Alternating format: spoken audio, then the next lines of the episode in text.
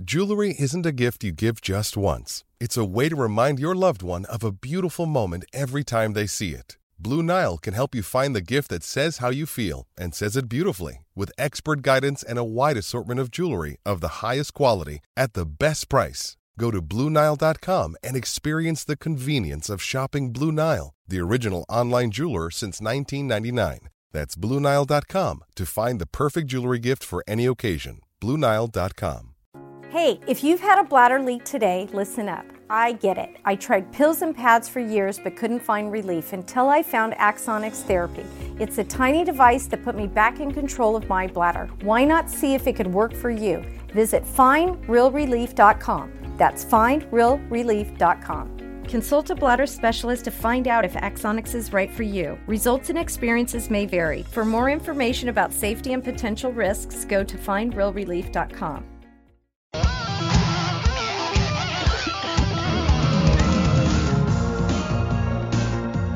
This is the main event.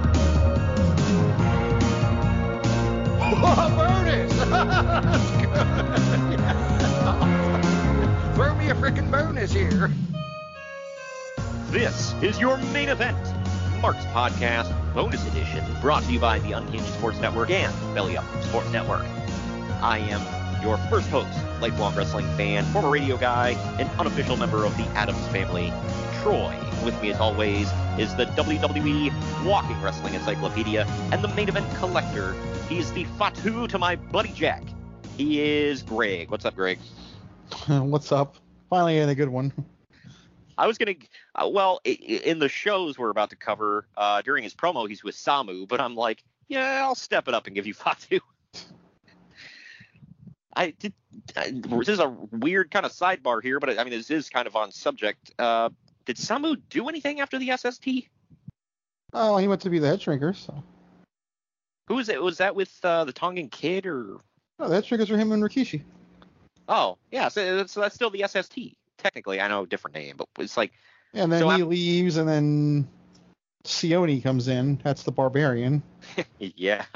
who's not God. Samoan, by the way. I Oh, he's what, what is he? Tongan or? believe he's Tongan, yeah. Oh man, yeah. So, uh, oh god dang it, pal, we gotta rebrand the Barbarian. That's not cool enough, damn it. Well, they, they should have brought the Barbarian back, as you know, and and he he brings us the Barbarian experience. No, thank you. No, oh come on. Uh, as far as I know, the Barbarian experience is getting your nose bit off in a bar fight, but you know, whatever. and then he eats I don't the think I'd want that. I'm good. Yeah, no, I, I I'm I'm I'm gonna pass on that one. But It's anyway, enough for me, dog. yeah, right. But anyway, little, uh, a little pitchy with the nose. I'll get What you the- high pitch right there. what the f? I don't even know where to go with that one. Well, we're gonna try to pick it up. Today is a different kind of bonus episode, but that's what these are for. We're covering not one, but two shows from World Class Championship Wrestling. One from the year 1986 and one from the year 1988. These are uh, not far off in the way the business is. It's just like one is further down than the other one. Sure. So, yeah, and neither show. Well, I'm not gonna give it away to, be, to begin with. You know, it, g- stay tuned. I will say I, this is gonna be a news-heavy episode because how we normally do news, show, and then wrap it up. We're gonna do news, show, news, show, and then tell you what's to come. You know, in the coming weeks on the podcast. So this is gonna be a little different. But like I said, that's what things are. You know, these bonus shows are for. And it's a news heavy episode with there's a lot going on in October of 86 and October of 88. Uh, not so good stuff necessarily for uh, world class, but eh, whatever. And as far as I remember, you and I have never covered a world class show, have we? Um, didn't Not we do that pay per view? Uh, yeah, I mean, if you want to, if you want to qualify uh, Super Clash as that, yeah, I mean, it, it was Uh, kind it of was a joint- crossover, right? Oh. Yeah, it was like a, a joint venture. Cla- the Super Clash is categorized, I think, under AWA, but yeah, like you pointed out, it is uh, kind of a joint venture. But yeah, this is the first official world class championship wrestling show we're like just by themselves we've covered so far. Um, and we gotta we gotta get our facts straight, man, because you know somebody might track us down on social media and, and is this company too, man. I underestimated. You know, I was thinking about this. I was gonna say I underestimated how much the Von Erichs apparently mean to people, especially in Texas. But on the flip side, if they mattered that much, the company wouldn't have went out of business when it did. Yeah, like, hey, Am I all you wrong? people correcting us, where's your podcast about the Von Erichs? Yeah, right. Well, how dare you not know the youngest child's name when he died? Like, for God's sake.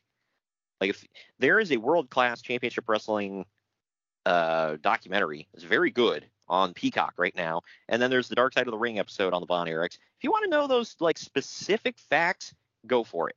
If anybody tracks down one of our most viewed videos, is a clip of us talking about Kerry Von Erich's death, I believe, on uh, yeah, on uh, on our YouTube like the facts about the story are correct, but some of the facts that we have in, or some of the things we say in there, it's just us spitballing. It's like, well, didn't this happen or didn't that happen? And we're kind of like going back and forth. It's not us saying definitively this is what happened. It also needs to be said that we didn't really prepare to talk about that because it was just a news story. Right. That's We- my favorite part. Is like it's just literally plucked out of a story that you put on you, uh, out of a show that you put on YouTube. Not a Von Erich Right. show, not a WCCW show, not a Texas show, just a show, and he happened to be in the news. Yep. And we got a flame for it. I think you'd only hold validity in, in complaining about our quote lack of research if we made it all about him, and we didn't. So Right. And the you and know, maybe check record, your facts. Well, and for the record, all the facts about his death were accurate. I know somebody tried to argue with me about that too. They're like, "Well, he didn't do whatever." And I'm like, "Okay, everything you're saying, like I've seen all the stuff about the Von Erichs. I've heard people talk about it. Everything that you are disputing was never said in any of that stuff. So either you're making it up, or you know you think you have some kind of knowledge that And other my uncle in San Jose told me. Yeah, right. So it's like whatever. God, I hope I don't And- see him this week. what the hell? Uh, but anyway, so we'll try to be, you know, super accurate with all this stuff as much as we can. But again, I'm not a news reporter. Greg is not a news reporter. We're literally pulling these stories out of uh, news and rumors from uh, three decades ago, almost. So At this point, you're not even a thought, and I'm two years old, so get over it. Yeah, right. So anyway, let's get into it. Uh, real quick, I'm going to let you know that the main event marks is sponsored by Fanatics. Get all your officially licensed sports gear over at fanatics.com. The link, our special link, is down in the podcast description. You're going to want to click on that. But uh, you know, it's that time of year, man, where Christmas shopping is happening. You're going to want to go and get some great stuff, whether it's, you know, hockey's going on, basketball is going to be starting up here. Uh, you got football. There's esports you know, are year round, everything else under the sun. You can go over to Fanatics and get all of your officially licensed sports gear there and let them know that the main event marks and Unhinged Sports Network sent you. We are also sponsored by Swift Lifestyles. They are clean energy drinks and focus enhancers, great tasting vitamins and big brain nootropics that are made and shipped from the USA. Go to swiftlifestyles.com and use our special promo code main event marks. That's all one word for 15% off your order. And speaking of Christmas right around the corner and wanting to do some shopping, well, go to our merch shops, man. We just opened a bonfire store. That's bonfire.com forward slash store forward slash main dash event dash marks. We also got the link down to the podcast description. And that one, you will see all of our great merchandise. We've got our logo and the special breast cancer awareness month logo on multiple pieces of merchandise, be it shirts, hoodies, tank tops, long sleeve shirts, you name it. We've also got that logo on other items over at our uh, Redbubble store. That's redbubble.com forward slash people forward slash main event marks. And you can get hats, you can get stickers, you can get shirts, you can get mouse pads, whatever, masks. We've got a ton of stuff over there, tons of different merchandise for you to check out. If I do say so myself, it's all pretty cool. So go check that out. And uh, yeah, it's like I said, links are down in the podcast description. And show us some love, man, and rock some main event mark swag. But now that that is uh you know we got all the all the plugs in, all the holes are plugged and and whatnot. We uh we're gonna take hell yeah.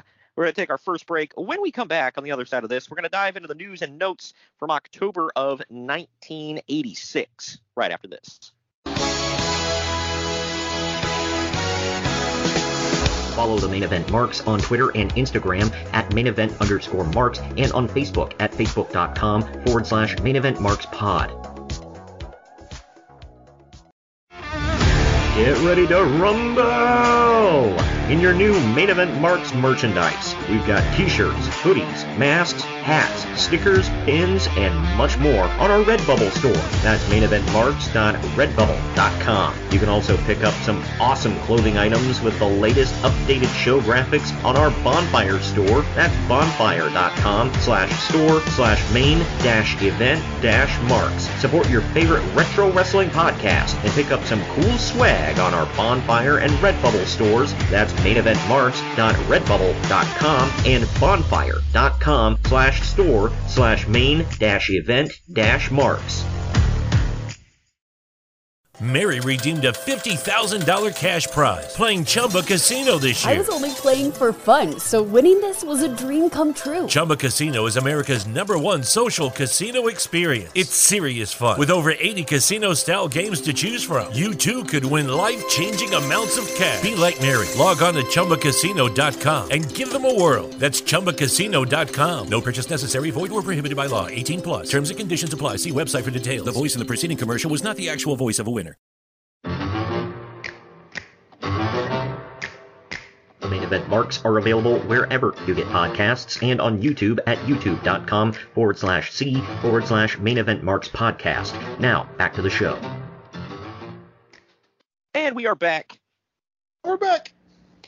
I know we're about to dive into the news and notes here, but real quick, I want to tell you that Yeetz aims to provide the most unique and high quality sunglasses on the market at an unbeatable price. They're built from the latest manufacturing techniques. Yeetz shades are made for comfort, durability, and big Yeet moments. And on top of that, a percentage of all the profits go towards beach cleanups and other community outreach programs. No matter your style, their shades are here to help you chase your vision. Go to yeetzofficial.com and use promo code BELLYUPPOD to save 10% at checkout. That's Y E E T Z official.com and put in that promo code BELLYUPPOD. That's B E L L Y U P P O D to save yourself 10% at checkout. Our first story here the big story of the week is, of course, the horrifying car wreck involving Magnum TA that ended his career and nearly his life. He was Now, was it a car wreck? I thought it was a motorcycle. I mean, not that it makes any difference, but See, that's what I thought too. I always got confused. But in the story here, it says he was in critical ca- uh, care with a broken neck and paralysis from the chest down after crashing his Porsche at 55 miles per hour. Yeah. Or Porsche. 55. I mean, yeah, it depends on the kind of road he was on. Yeah, it, it really depends on. wait, am I going to get in trouble for not knowing all this? Sorry, okay, I had to get outside. Wow. Um, Um, but yeah, it, I mean, it it depends on road conditions, where he was, how he crashed, if he was wearing his seatbelt, you know, all that kind of stuff. Because, yeah, I mean, the simplest things like we talked about. Sometimes it it doesn't sound bad or doesn't look bad, but then it's like, damn. But apparently, he was surprisingly calm through the whole thing and talked with rescue workers the whole time, uh, without losing consciousness. He wasn't expected to live, but had been upgraded to serious by two days afterwards before falling back into critical condition again and needing life support systems to continue. The hospitals have been flooded with flowers from teenage girls, although Allen is taking it remarkably well and seems happy to be alive. Doctors ended up having to take bone from his pelvis and put it into his neck with hopes that he'll walk again someday. Wrestling is out of the question, of course. That sucks. I've heard Ric Flair say numerous times he was going to be the next huge guy. Oh, yeah. everybody said that was Dusty's project. Like he was looking at Magnum TA. He's like, you know, we're gonna build you up real good, kid. You're gonna be the next big thing, baby. You're not gonna be as big as Big Dust, you know what I'm saying? But you're gonna be right there behind. Well, no one's going to be as big as Big Dust, but uh, wow, um, you gonna be you. You gonna be my number two, baby. You know what I'm saying? I'm gonna be Batman. You gonna be Robin.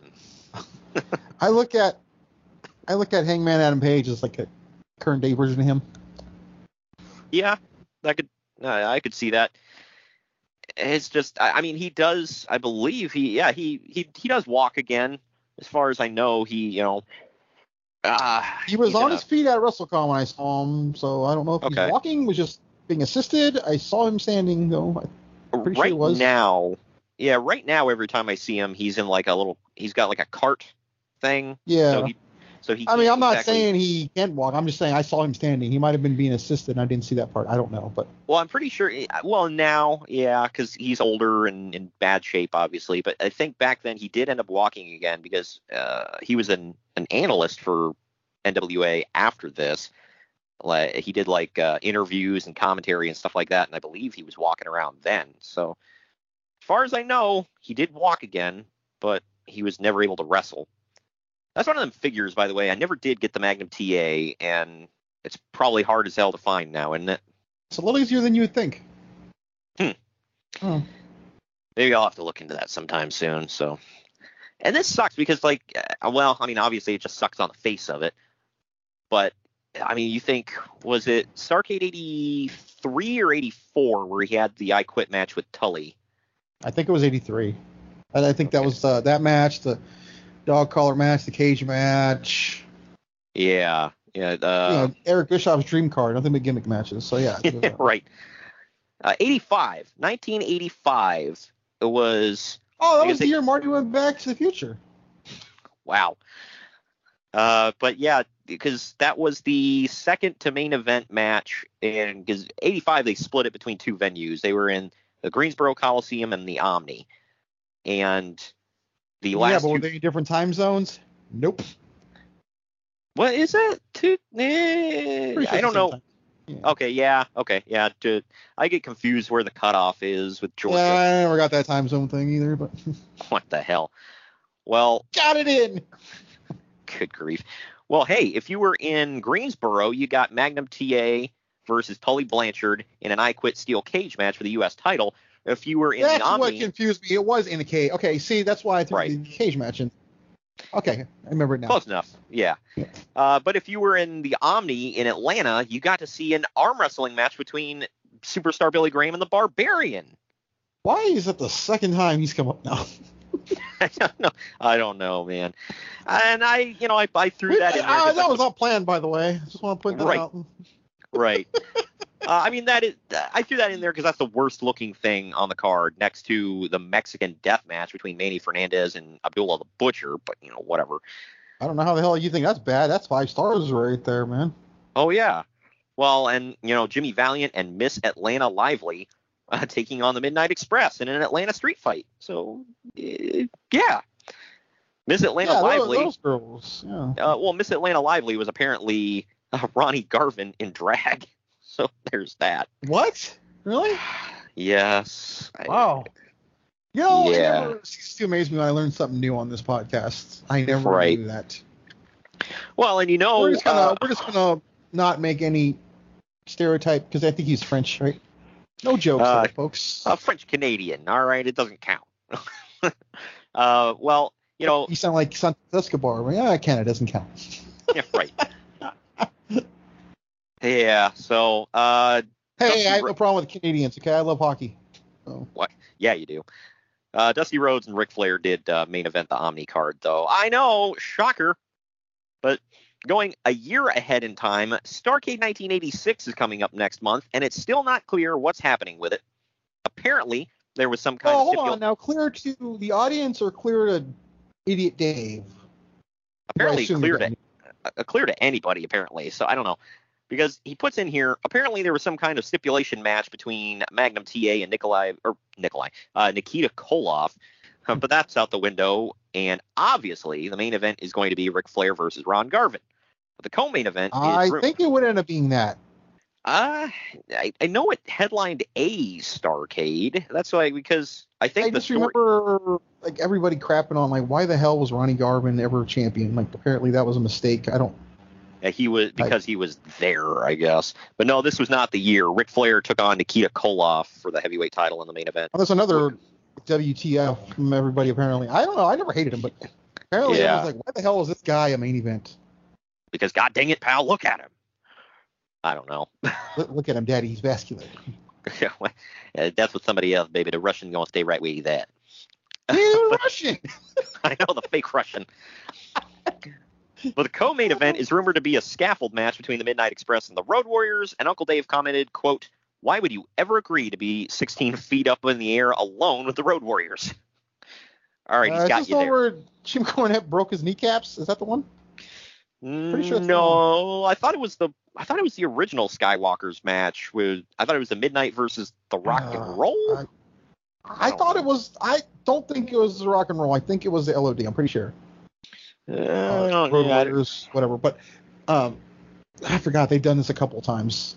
I yeah. mean, it doesn't. None of it holds a candle to the, the Kidman and Medusa against uh, Torrie Wilson and Shane Douglas one, right? I mean, that was No, the for one. God's sake, I don't even remember that. Thank God. We reviewed it. It was on the show. Oh, yeah, we well Or, I mean, uh, not Slam, uh, Slamboree, I think it was. we talked about it. We never did actually review the show. So Well, thank that's a that's a that's a hint. Don't worry, we'll do it next year. Pencil in for May. I'm making no. an executive call now. We're doing it. please no God. uh yeah, so the this was another one apparently split between two venues, same two venues, because it said uh, switching between shows allowing allow the Atlanta crowd to watch the Road Warriors wrestle Midnight Express, while the steel cage was set up for the Greensboro Coliseum main event between the Rock and Roll Express and the Anderson brothers of Arn and Ole. Hmm. Rock and roll, rock and roll. They still do that crap, dude. Really? Oh man. Well, you know, real quick, real quick, at an APW show I went to before the world went to crap. Um, they were like a headlining attraction against like the local tag team, local top tag team. Like, I, you Mhm. no one would even know who they are. Anyways, I swear to you, dude. Uh, Ricky just sat on the apron the whole time, stomping his feet, clapping his hands, saying "rock and roll," and even when he was down on the mat during the match, just kept doing that. wow. Like that's his way of getting around. Hey, I'm old as hell. I can't wrestle anymore. Well, hey man, apparently the part of rock and roll is still beaten, so good for them. You like what I did there? Huh? Slipped in a I like Huey some Lewis Skinner. reference. Nah, Hugh Lewis. I said Skynyrd. Ah, I suppose. How dare you? God dang it. There's a certain there's a certain uh, guy that we recently hung out with that would take exception to that. But anyway, I prefer Skynyrd over Huey. I mean, I got to be honest, but wow. I've seen Huey Lewis in concert. Never seen Lynyrd or Lynyrd Skynyrd. Either way, speaking of old Uncle Dave and his opinions, keep it moving here. Uncle Dave was not impressed by the "Make It Look Good" skit where Dusty had his arm broken. You know what I'm talking about? Hmm. Okay. Uh, he notes that Dude, I, I mean, I remember seeing like a clip of that in like 88, 89 when I was like five years old and just bawling my brains out. wow, you like Dusty that much? I did, yeah. Wow. Uh, he notes that videotaping a violent crime against someone and broadcasting it on national TV is how most people would end up behind bars. Well, damn it. Well, damn it, D- Dave. Now you're just using logic. Like you can't do that, man. Who who was it that attacked him? Was it Ole and Arn? I think it might have been. Yeah, I mean, I know it was the Horseman. I don't remember which two. I think Arn was definitely one of them, and I don't know if it was Arn? Ole or or Tully, but yeah. Well, oh, what what what is it with uh, Arn Anderson and breaking arms with car doors, man?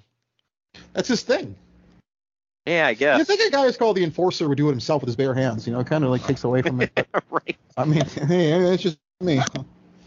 By the way, I I don't get the reference, um, but apparently that was a, a Marlon Brando reference when he said "make What? it look good" or "make it good," whatever. Uh, maybe they meant like make.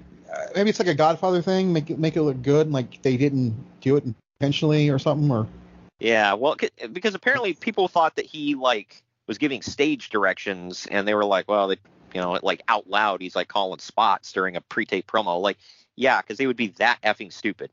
Uh, and it's like, no, it was apparently a reference to uh, a Marlon Brando movie.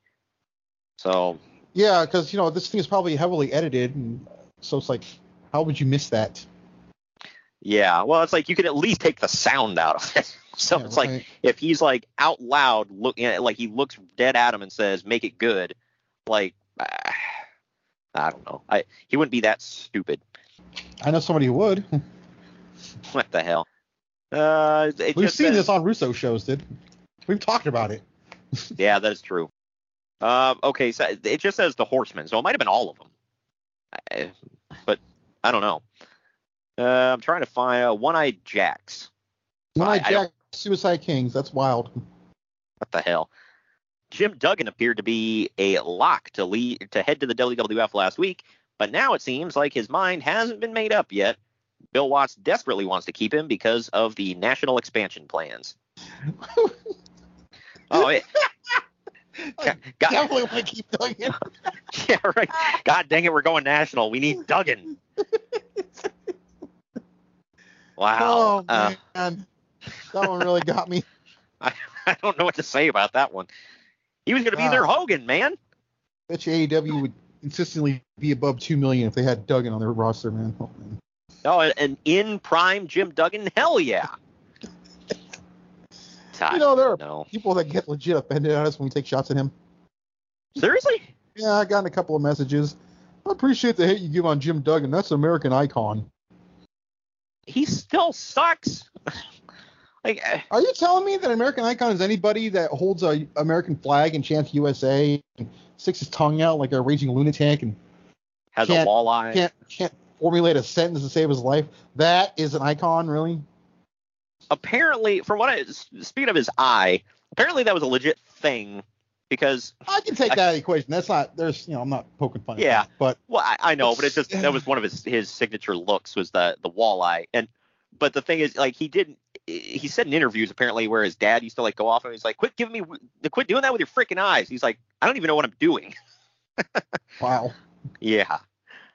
So I, just, I uh, never I don't know. Even as a kid, I was just like, okay. I mean, kid, I I might was, like, I might have cool, liked but- him. I can't even remember, but uh, it's like it was so blah. as a kid, I, Bushwhackers too. I never got him. yeah, the Bushwhackers was like, eh. The the uh, Duggan I thought was fun as a kid. The older I got, I was just kind of like, eh. Yeah, right.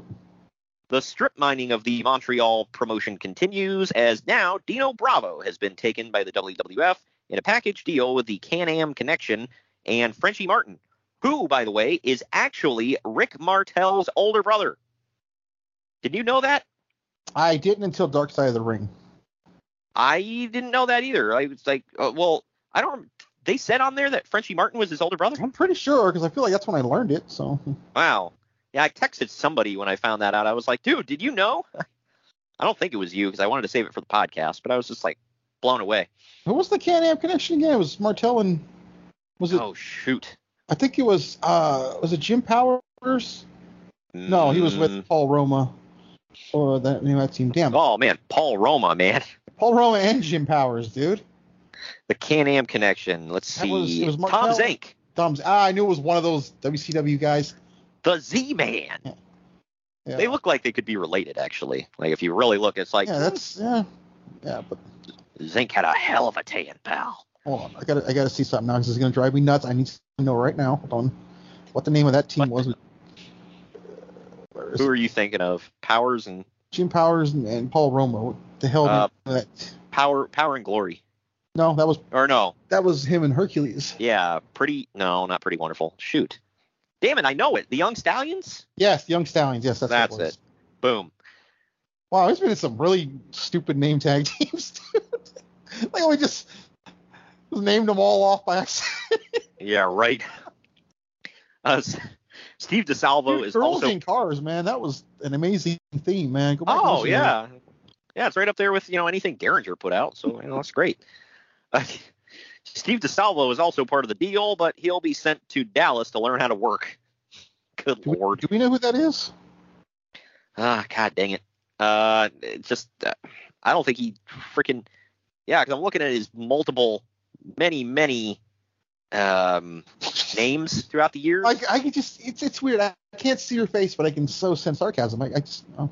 Yeah, I it's just no, he's got uh, like I'm not even joking. He's got a laundry list of names here. Apparently, he worked for World Championship Wrestling as the Minotaur, and in Puerto Rico as Sadistic Steve Strong. I remember the Minotaur.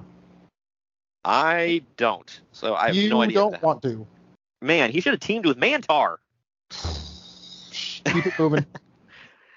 The getting into the WWF I don't want to swear here. and give you stuff to edit. I want to swear at you and give you stuff to edit. So keep moving. The next uh, Saturday night's main event tapings will feature Randy Savage versus Jake Roberts in a heel versus heel match. So if I remember correctly, this was a test because nobody would fully boo Jake Roberts. This is what I Yeah. him say on They- his, his own documentary. Now, keep in mind, Jake's not exactly the fountain, or not, I was gonna say fountain knowledge. What's that word? A You can't really, like, yeah. yeah, you can't really take his word for it totally. But I did hear him say Yeah, right. they were turning him face because people wouldn't boo him. God, yeah, man, I love Jake Roberts. Like, I really do. But you can't, you couldn't believe him if his tongue was notarized, man. Yeah. Like, Uh, I, I the was- guy's got personal issues too. So I mean, that does. I mean, that does. add- yeah, and the reason I bring that up is because like people with that tend to lie. So right. I just remember, you know, it's like, well, when I came back, you know, I, I was as big as Hogan. They told me I needed to tone down, so I didn't take his thunder. And I'm like, what the hell? there was nobody in the '80s paying to see Jake Roberts. Now they were happy to see him when they came to see Hogan. Right, right. Well, plus, like, look at Jake Roberts. He was never in Hogan shape, not even like somewhat close ever. It's like, whatever. Uh, but oh, the story did mention, by the way, that they were, you know, most likely going to turn Jake face, so the heel versus heel thing wouldn't last. But Well, this is what month? Right here in '86. uh, October, Yeah, because by WrestleMania three in a couple of months he's face. So yeah. right? Hey, trust him, man.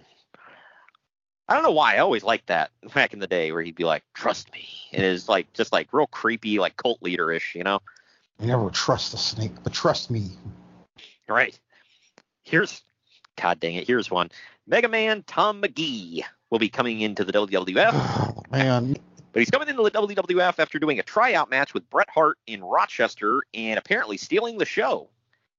Yeah, and then uh, come to find out, didn't Well, we come to- agree? Didn't we agree that that match was just like okay? yeah, it was it was fine. Yeah, it wasn't great, but well, the thing is, everybody pointed out they're like, well, come to find out, you know, uh, Vince was looking at the wrong guy in the match. like Bret made this dude look awesome, and, and it was all a credit to Bret. Because because Bret is awesome. That's the problem. Yeah, I know. It's like it was all a credit to Bret that he made this dude look like a great worker. Whatever. He got him a job for like a minute. I don't think he did a damn thing. And Vince realized he's like, hot damn, I put him in the ring with anybody but Bret and he sucks. Like, Man, look at Yeah? that man ass. yeah, Tom Man Ass Magee, man. Uh, we called him that because during the match, like during all of his matches, he wore like real skimpy trunks, and you just like and the camera made sure you saw it. Hell yeah, it did. this this story also made me laugh. The Honky Tonk Man character is a complete flop for Wayne Ferris thus far, since he's supposed to be a babyface, but he gets heavily booed wherever he goes. So going back to the Jake the Snake thing, he claims that that's why they swapped, right? Didn't he say during the Probably. the Snake Pit where Honky Tonk Man beats him with a guitar was meant to be a a turn? Right. It was weird because it was a face turning on a heel and uh, something like that. Yeah. Well, snarky ass Uncle Dave was like so damn uninformed. I know, shocker. But he put in some notes here where he's like, well, Vince is still going to keep shoving him down our throats because this is his creation. Therefore, it must get over. And it's like, okay, number one, no, he didn't. He turned him heel and it worked f- great. And second of all, this was not a Vince creation. The name The Honky Tonk Man is sure, and he tweaked the gimmick a little bit, but he was touring around the indies like in Canada and stuff as Honky Tonk Wayne Ferris for a while before WWE ever signed him. So what the hell is he talking about? What are you talking about? Yeah, right. Uh, well, King Kong Bundy talked about that where he said he was in a locker room with him. And he's like, I look over and he's in this like tattered ass uh, Elvis suit that's all, all dirty and whatever that he couldn't afford to get dry cleaned. And I'm like, dude, uh, you need to hit it big, man. He's like, talk to Vince. And apparently he did. And Vince loves these goofy ass gimmicks, so you know he jumped right on that one. Well, he did pretty well for himself, I'd say. Yeah, he did. Uh, greatest Intercontinental Champion of all time, man. He's gonna say that even like at his own funeral in his casket, dude. Well, that's you know when the when the pastor or the priest or whatever gets up at the front of the uh, the reverend when he gets up to to do the eulogy, he's gonna say uh, Wayne Ferris, who by the way was the greatest intercontinental champion of all time. it's gonna be in his uh uh what what what, what do you the obituary. There you go. The goat. Uh, Bret Hart's younger brother Owen is working prelim matches as a green rookie on the WWF's West Coast tour, outworking everyone on the show by far. Well, that's look. I'm not going to say they're lying, but you know that's editorializing by Uncle Dave. You don't say. I don't know if in '86 Owen Hart was outworking everybody in the WWF. Maybe, but it's like who were they putting him in the ring with? That's what I want to know. Hmm. But getting into the uh, the territories here to wrap things up. This one is just a weird story I had to include. Antonio Inoki's business killing freak show ended up drawing 11,000 people for somewhere between 800,000 to 1.2 million dollars. It's Quite a gap, by the way. 800,000 Uh. to 1.2 million. What show is this? I don't know. I did. I couldn't find anybody out there. I'm sending out an APB. If anybody knows what the hell this is, let us know. Uh, but it made it the largest gate in pro wrestling history. And Inoki pinned Leon Sp- uh, Spinks in the eighth round of whatever their match was supposed to be, cradling him after a double leg and getting a five count.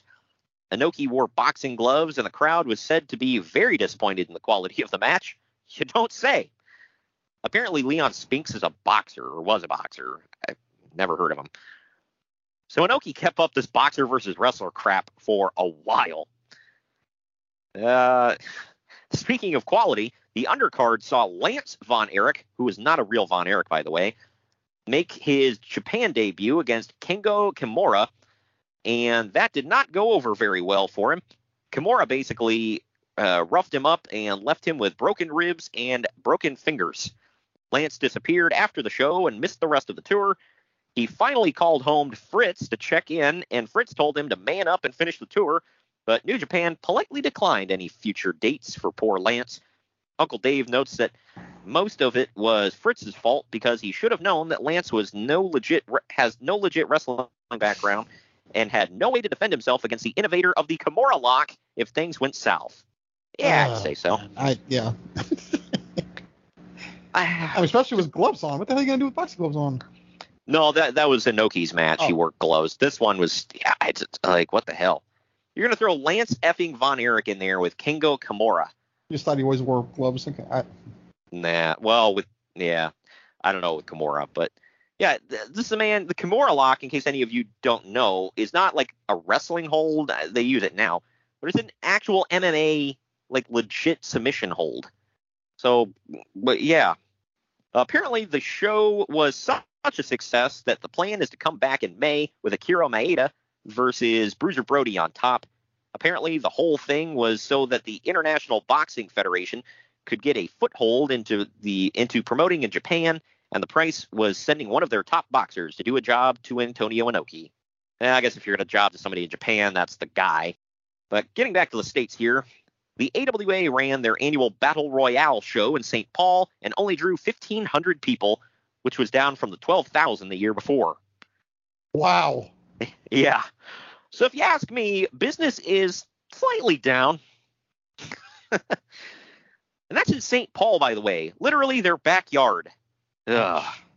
Tell me if you Uh, I don't think this is the dying days yet either, right? it's getting into them, but not quite yet. And keep in mind, by the way, yes, like you pointed out, there is worse yet to come. We're not at the precipice yet, or the valley. I get the bottom of the valley. I don't know how to, you know, may have another Phrase it. valley. So what the hell? Uh, that was that was good. Stop me if you heard something. stop me if you heard something similar to this before. Scott Hall no showed the AWA card and is strongly and is strongly rumored to be headed to the WWF. okay, so this goes back that far, huh?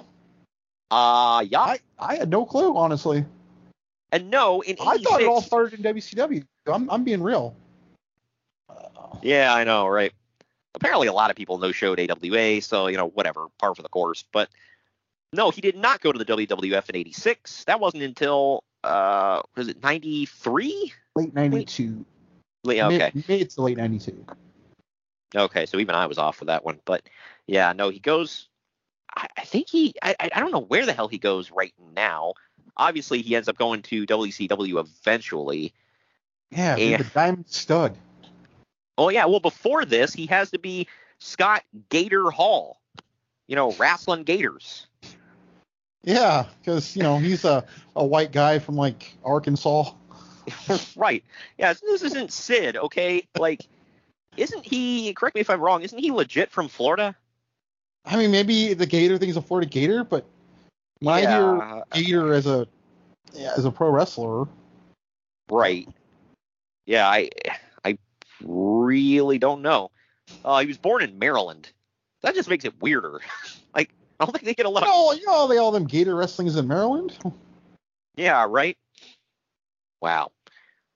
Uh, it appears conversation's getting weird. yeah. It appears that the Midnight Rockers are staying with the AWA for a while because the WWF doesn't seem to want them Yet. yet. Yeah. Uh, the, one of them would go on to be one of their biggest stars of all time, and the other one would go on to ask if it's okay if, well, I may be related to this chick. Is it okay if I bang her? Why is that the one you go to?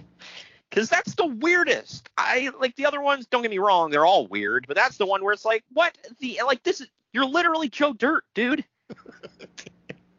He'll, he'll give you some good pointers though about being a white guy in an all black club.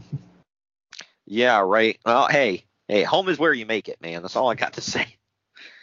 I, I'm not Spoiler, gonna. Marty. They're not hating on you because you're white. It's because you're you. Yeah, right.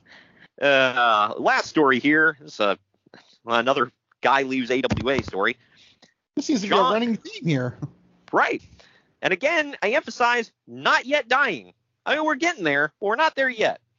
The grave's being dug. Yes, it's pretty deep at this point, but it's not yet at six feet. John Nord quit the AWA abruptly due to his wife having a little barbarian, and he's working as a car salesman for his family business while he decides what he wants to do with his life. You meant John- Viking, right? Yeah, well, he's a barbarian, Viking, whatever the hell. For Well, anybody no, there's an know- actual barbarian. He was a Viking oh, and no. a what was the other one? The Berserker. Yeah, yeah. For anybody who doesn't know, yeah, he's the berserker in WWF. He was also the Viking, but they changed it randomly like one week. I remember Oh, that when. I was a kid. I was like watching, like, wait, I thought his name was the Viking. He was just the Berserker.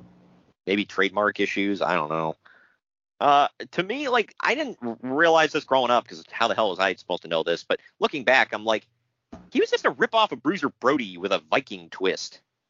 Pretty much, yeah. He wore fuzzy boots. He had the hair, the beard. He went hush, hush. But did You know, Bruce Brody had Mr. Fuji with him? No. oh Therefore, no, plausible deniability. yeah, that changes things. Good grief. Uh, he did, by the way. Apparently, he was fairly successful as a car salesman. He does commercials as the uh, well in the Berserker gimmick for this car sales place. So good for him. Why the hell would I want to buy a car from like a guy like looks like that? Yeah, you see him I coming don't out to mean sell you a Lord the Man. I mean like, like the Berserker. Right. You see him coming out to sell you a car. You're like, son of, a- like, get the hell out, go. That looks like the guy that's going to rob you of said new car when you leave the lot. With his giant Viking sword. We're going to play with guns down here, boy. What the hell? It's in Minnesota. Okay, up here, whatever. And they don't say boy, they say a, whatever. They're almost Canadian, so screw them. Anyway, we're gonna take Not our Greg. first. Greg didn't say that. Yeah, right. Well, we're Go gonna take we're gonna take our next break. When we come back, we're gonna dive into our first show. It's WCCW from 1986. Right after this. So it is. yeah, it is. Right after this. Follow the main event marks on Twitter and Instagram at main event underscore marks and on Facebook at facebook.com forward slash main event marks pod. This message is brought to you by Belly Up Sports. No, just kidding. This is not an NWO promo. This is just me, Kyle Sullivan, aka Shaggy Von Doom, the host of Here in Puckburg on the Belly Up Sports Podcast Network. I have a hockey podcast where we talk about hockey fandom and the love of the game and where that leads you in this, this game we call life. Why am I on Main Event Marks telling you about this? Well, what if I told you I had one half of the world's greatest tag team otherwise known as the main event marks, the one and only Greg, Superfly Greg. He was on, and he was talking about his love of the game. So you might want to come over and check that episode out. And if you like what you hear, you can check out the rest of our incredible episodes with our incredible hockey community from PHF athletes, ESPN personalities, fathers of NHL players, and a whole lot more. Come by, follow the show, give a like, give a subscribe, and it'd be great to have you here in Puckburg. But enough about me. Let's get back to what you're really here for, the main event marks, because they are the cream of the crop. Oh yeah. Mary redeemed a $50,000 cash prize playing Chumba Casino this year. I was only playing for fun, so winning this was a dream come true. Chumba Casino is America's number one social casino experience. It's serious fun. With over 80 casino style games to choose from, you too could win life changing amounts of cash. Be like Mary. Log on to chumbacasino.com and give them a whirl. That's chumbacasino.com. No purchase necessary, void or prohibited by law. 18 plus. Terms and conditions apply. See website for details. The voice in the preceding commercial was not the actual voice of a winner. Shopify presents cool sheets from aha to lying awake while you bake isn't cool. I suffered from the wrong kind of hot in bed, heat induced insomnia. That was my aha moment. Bed sheets that keep you cool. Then I thought, how do I even sell bed sheets? That's when I had the idea that made it all possible signing up on Shopify. With the help of Shopify's intuitive online store creator, I started selling sustainable bamboo sheets that keep cool year round. And my cool idea became a reality. Hot sleepers around the world rejoice. Shopify makes it simple to keep your cool while starting and growing your business. Start selling with Shopify today and join the commerce platform powering millions of businesses worldwide. From aha to anything is possible. This is Possibility, powered by Shopify. Start selling online today. Sign up for a free trial at shopify.com slash free 22. Shopify.com slash free 22. The main event marks are available wherever you get podcasts and on YouTube at youtube.com forward slash C forward slash main event marks podcast. Now, back to the show. And we are back. We're back. This is WCCW World Class Championship Wrestling from October 25th, 1986. The venue was the Cotton Bowl in Dallas, Texas.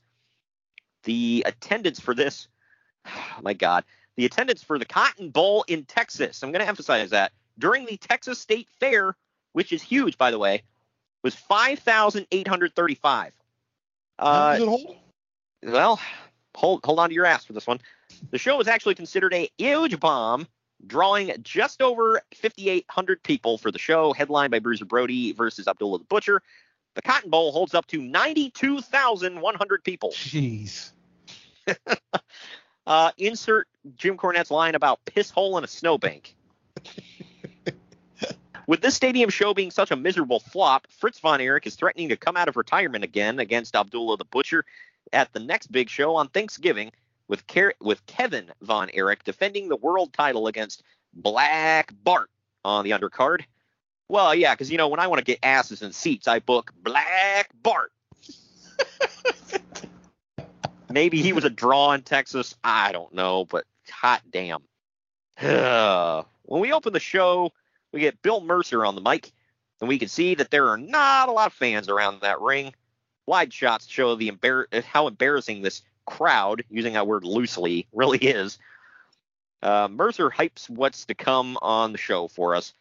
Oh man, got to get into this first match, man. It is Crusher Yurkov, real name, real name, with Larry Sharpe in his corner, taking on Brian Adias. This one went just shy of eight minutes. Crusher Yurkov is Bam Bam Bigelow, and he's yeah, wearing. I didn't realize that.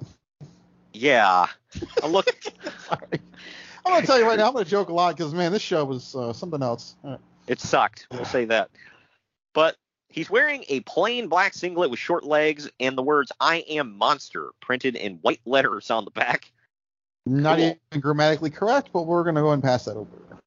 He's Russian, Greg. God, insensitive bastard. My mistake. The camera is at an angle throughout this entire match, showing thousands of empty seats in the arena. So the production department was clearly top notch. right. uh, a random guy walks through the crowd in a bright yellow hazmat suit at one point. No clue why. Uh, this one was a snooze fest, as you can tell by my notes not about the match. In the end, Yurkov hits a top rope splash for the win. I gave it a star. What the hell do you give it? I gave it a whole star because Jerkoff sucks. I've never, wow, I've never seen a Bam Bam Bigelow match this damn bad. And you still haven't because this was not Bam Bam Bigelow. No, well, yeah, my bad. And keep in mind, he's like, uh, when is WrestleMania 4? Uh, this is uh, two years or so.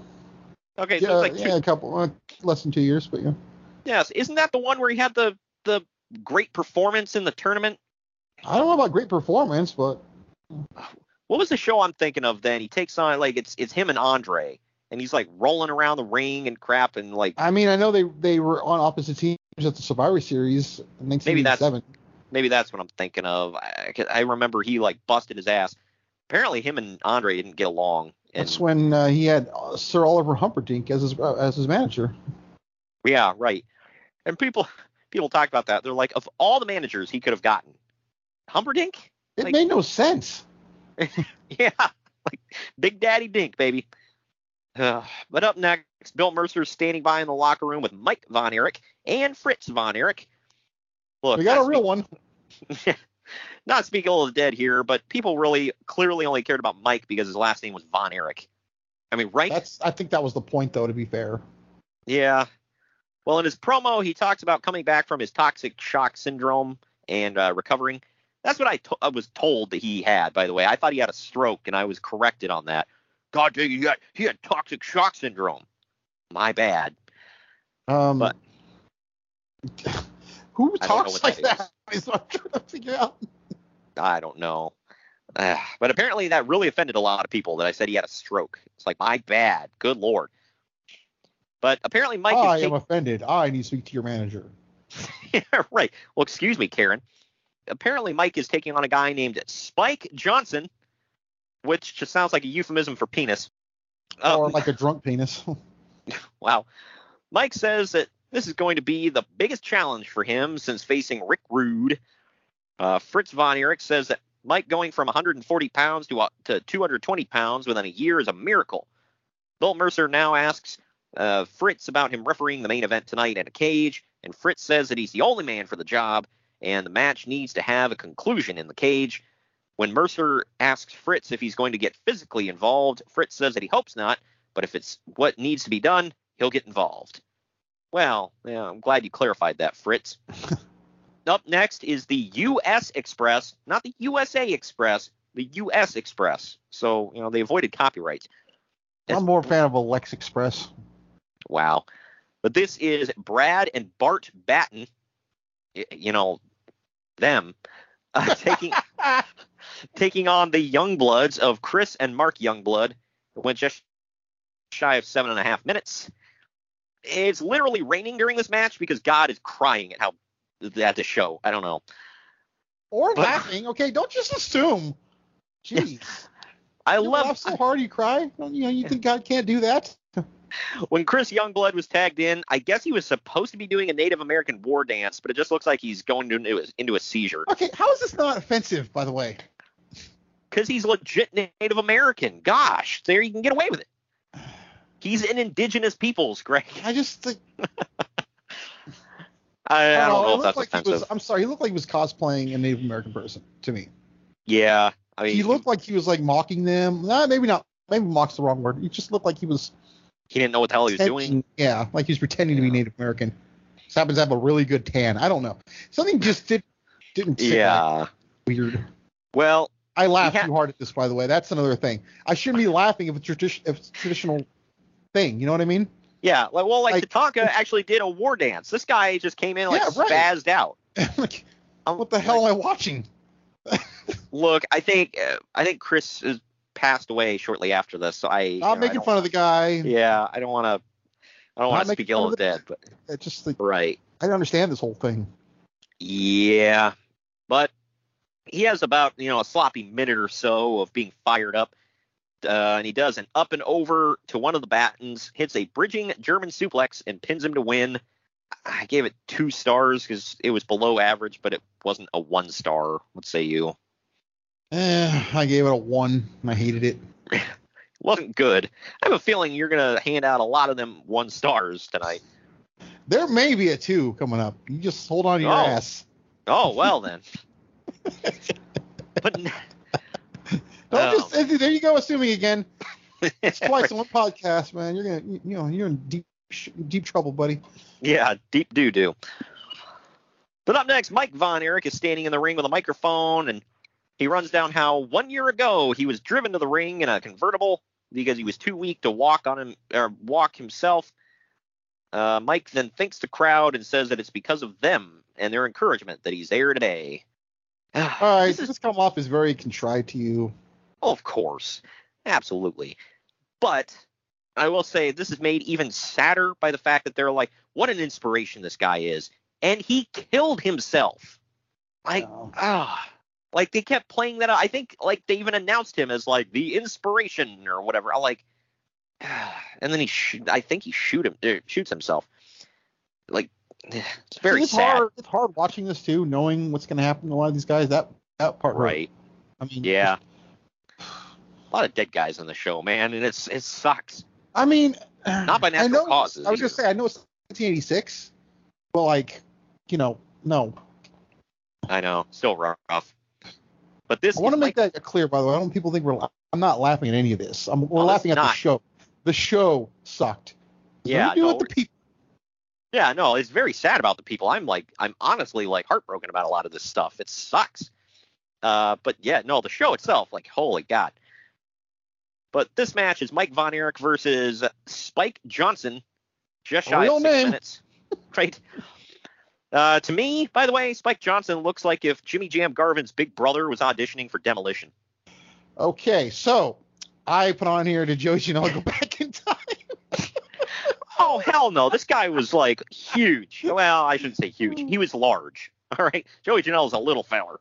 Hey, hey, have you seen Penelope Ford? He's large, trust me. Wow. Uh, I will say the other person I was like, okay, it's either Jimmy Jam Garvin auditioning for Demolition, or uh, somebody put like uh, an air hose in Russell Brand's mouth. I, he kind of looked like Russell Brand. So much I can do with that, but I'm gonna leave it alone. Wow. But it takes, by the way, it takes Spike Johnson like 10 minutes to get off all of his spiked entrance gear. Yeah. I'm like, this and took here, longer and than here the match. people, and here people thought Roman had a long entrance, huh? Yeah, right. Oh, nothing yet, folks. Well, at least he's like posing and they're playing music and he's doing stuff. This guy's like taking and off people gear. care about him. right? Yeah, that's another one. Yeah, I, this is the only mi- this is the only note I took. This match sucked and Mike was really bad. One star. I can't remember what the hell happened now. I forgot to take a note. I yeah, I gave her one. I was like legit getting bored. At this point, I'm thinking to myself, I need to message TJ and tell him we got to change this. You- Right. And I stuck with it, but I'm like, why are we covering this crap? And then I realized uh, the bread and butter of our show is the news. That's why I hung on to it. Right. and we're taking a look at a dying company here. So, uh, well, actually, not even just a company, but just the territories at large. We're dying at this point. To be fair, they weren't dying; they were being killed. I mean, Vince was killing them. I mean, that's what everyone says. I don't know if it's true or not, but I wasn't. I guess I wasn't alive, both. but I don't know. Yeah, it's it's a little of both. And you know, everybody can argue about, well, what was the poison pill, whatever. It, but it's like I don't think it was any one thing. The territory, you know, because Jim Cornette talks about, well, that's the way it should still be done to this day. Like, there's no possible way in the year 2021 that you can have multiple very successful local territories throughout the country and the world. It's just not going to work like that. And yeah, not when Vince went in- everyone, like every every promoter and their brother is is hurt or is like uh, their goal was TV time, and Yeah. I mean, the closest thing we have to it is going on right now. I mean, obviously WWE is the top, then you got AEW below them, and then everybody everybody below them is still doing well. You got MLW, Impact, NWA. Well, I mean, you really wow, think about it. coming back. When you really think about it, you can you can put Impact and Ring of Honor in the regional territory talk Yeah. because they really only stay in one spot. I mean, they happen they go to a couple of places by happenstance, but they're really only in Nashville and Baltimore. Yeah, right. And and uh, New Japan is another one. So uh, you know, I, I mean, it's it's kind of Yeah, happening to be today. fair, New Japan's only gotten quiet because of the pandemic. I feel like because they were going Yeah. to lots of places. So Well, yeah, of course, but still, I mean, it's in the name, New Japan Pro Wrestling. So I mean, they're always going to be Japanese based. Uh, and as opposed to one, the old Japan Pro Wrestling. you're right. Well, there's All Japan and then New Japan. So I don't know. It's like, well, it's not all Japan because you bring in a quite a few American, but they're Americans, but you know, whatever. And then as much One of as these gringos on my show. Wow. Speaking of, uh, you know, the local territories, I mean, and you and I hate it, but you got to throw it in there. They are being, they are pretty successful, you know, sort of. Is uh, GCW Game Changer Wrestling? Like because of stupid Matt Cardona making him matter. And I Yeah, use now- that loosely, but Well, and now Moxley's in there too, and he's been making headlines. So, and then freaking Dark Side of the Ring had to give him publicity. Uh, I hate them guys now. publicity and they glorify the idiot. I think y'all I know what. I'm talking about. Yeah, the bank addicted drug robber. but anyway, I I know he did not misspeak there. Okay. Right. Uh, I gotta, I gotta ask. Did you take a note? How did this match end? I, I forgot to write to take the note. I was so. Uh, my note here is sucked. That's it. That's all I put. well, that does work. I don't Uh, want people to think I'm slacking here, but man, this was bad. I was like, oh, God. I know Mike pinned him. I, I don't know how. It's just he pinned him. But then after this, Mike Von Erich goes through the crowd after the match, hugging women in, in the front row and shaking the hands of the male fans. That'd be funny if a man went in for a hug and he just puts his hand out. He's like, "Oh, hey." Keep in mind, this is 1986, where that's uh, you know quote weird back then. And they're in. Texas. Uh, yeah. So yeah, there's well, is it just me or did Mike Von Erich somewhat resemble uh, uh, Richie Cunningham with a bowl cut? Mark Davis. Yeah. Oh my gosh, yeah, yeah. They, hey, Mike never died. He just became Mark Davis. All right, main event here. Uh, it is Abdullah the Butcher with Gary Hart taking on Bruiser Brody in a cage match with special guest referee Fritz Von Erich. Went about eight minutes. By the way, I usually I get the times online. I actually timed this show myself because I, I couldn't find any time. Man, you went full on with it, huh? Yep. Hey, got to give them the quality they deserve, man. But Abdullah, Okay, so Abdullah's in this, and you just said something about quality. I'm gonna point that out. I know. Well, my first note of the match, Abdullah absolutely sucks. I'm gonna be honest. I watched this match thoroughly because I wanted to remind myself of why this guy was crap. Yep. Well, he gets busted open eventually by Brody, repeatedly was kicking him in the shocked. face. Yeah. Uh, I because that never happens. Uh, I feel like I was watching a slow motion fight. I, don't know. Abdullah pulls out his fork. I know. I was shocked too, and he jabs it into Brody's head, busting him open. The announcer pretends not to know what Abdullah has, even though he literally only ever uses a fork. Uh, Fritz tries to take the fork and he gets and uh, he gets hit by Abdullah. Fritz finally fights the fork away from him. Abdullah comes after him and Fritz repeatedly punches him, apparently knocking him the f out, knocking him colder than a banker's heart. He then drags Bruiser Brody Colder on. than a stepmother's hug, right? what the hell? I don't know why I Uh, love that one the most. He then drags Bruiser Brody on top of Abdullah and uh, the or, and uh, counts the pin for the Brody win. I give it two stars for below average. What say you? I actually gave it two because it was better than I thought. So I bumped it a little bit because it was like, okay, well, they did stuff. I know this is gonna sound I weird. don't know what the hell this is gonna mean, but I'm gonna say best match on the card. by default. Yeah. Look, I'm gonna say this, uh, and it's gonna sound weird at first because Abdullah's in the match, but I expected more from Brody. Eh, yeah. I don't know. After the match, Gary Hart gets into the cage and starts shoving Fritz and yelling at him. Abdullah then punches Fritz in the back of the head, and Fritz turns around, completely no selling it, and shoves Abdullah into Gary Hart. Fritz then slams the fork into Abdullah's head, tries to fork Gary Hart, and then brawls with Abdullah as referees try to break it up. So there you go. They're setting it up in case Fritz decides to slap on the old tights again and Sieg Heil one more time yeah. because for those of you that don't realize it, when he wrestled consistently, he was a Nazi character. Hence the name Fritz von Erich. People forget about that. They're like, oh, it's the patriarch of the Von Erich family, you know, res- uh, Texas wrestling legends. Like, yeah, he played a Nazi. I, I it's- I know, think they weird. want to forget that, but yeah. I'm sure they do. but uh, you know what? The internet's forever, man. But we're gonna take a quick break. That is the end of that show. Uh, I don't have any final ratings for it. I, I'm just gonna say suck. F. F. Yeah. F. F minus. But we're gonna take our next break. When we come back, we're gonna get into the news and notes for our second show up in 1988. Right after this. Follow the main event marks on Twitter and Instagram at main event underscore marks and on Facebook at facebook.com forward slash main event marks pod. Fanatics offers the world's largest collection of official sports apparel and gear from all the leagues, teams, and players that you love, including the NFL, MLB, NBA, NHL, NCAA, NASCAR, soccer, and golf. They even offer esports gear for the gamers among us. You can shop by brand, sport, team, or player. And if you sign up for Fan Cash, you get exclusive weekly deals. So head on over to fanatics.com today. Fanatics is a sponsor of the main event Marks and Unhinged Sports Network. Lucky Land Casino asking people what's the weirdest place you've gotten lucky? Lucky? In line at the deli, I guess? Aha, in my dentist's office.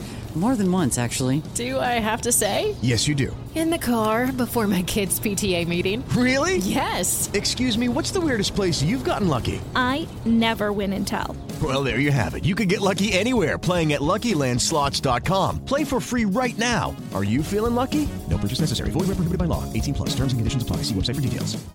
This holiday, whether you're making a Baker's Simple Truth turkey for 40 or a Murray's Baked Brie for 2, Baker's has fast, fresh delivery and free pickup, so you can make holiday meals that bring you all together to create memories that last. Baker's, fresh for everyone. Free pickup on orders of $35 or more. Restrictions may apply.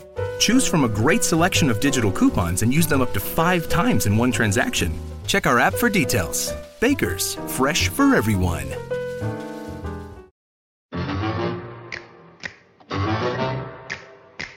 Event marks are available wherever you get podcasts and on YouTube at youtube.com forward slash C forward slash main event marks podcast. Now, back to the show.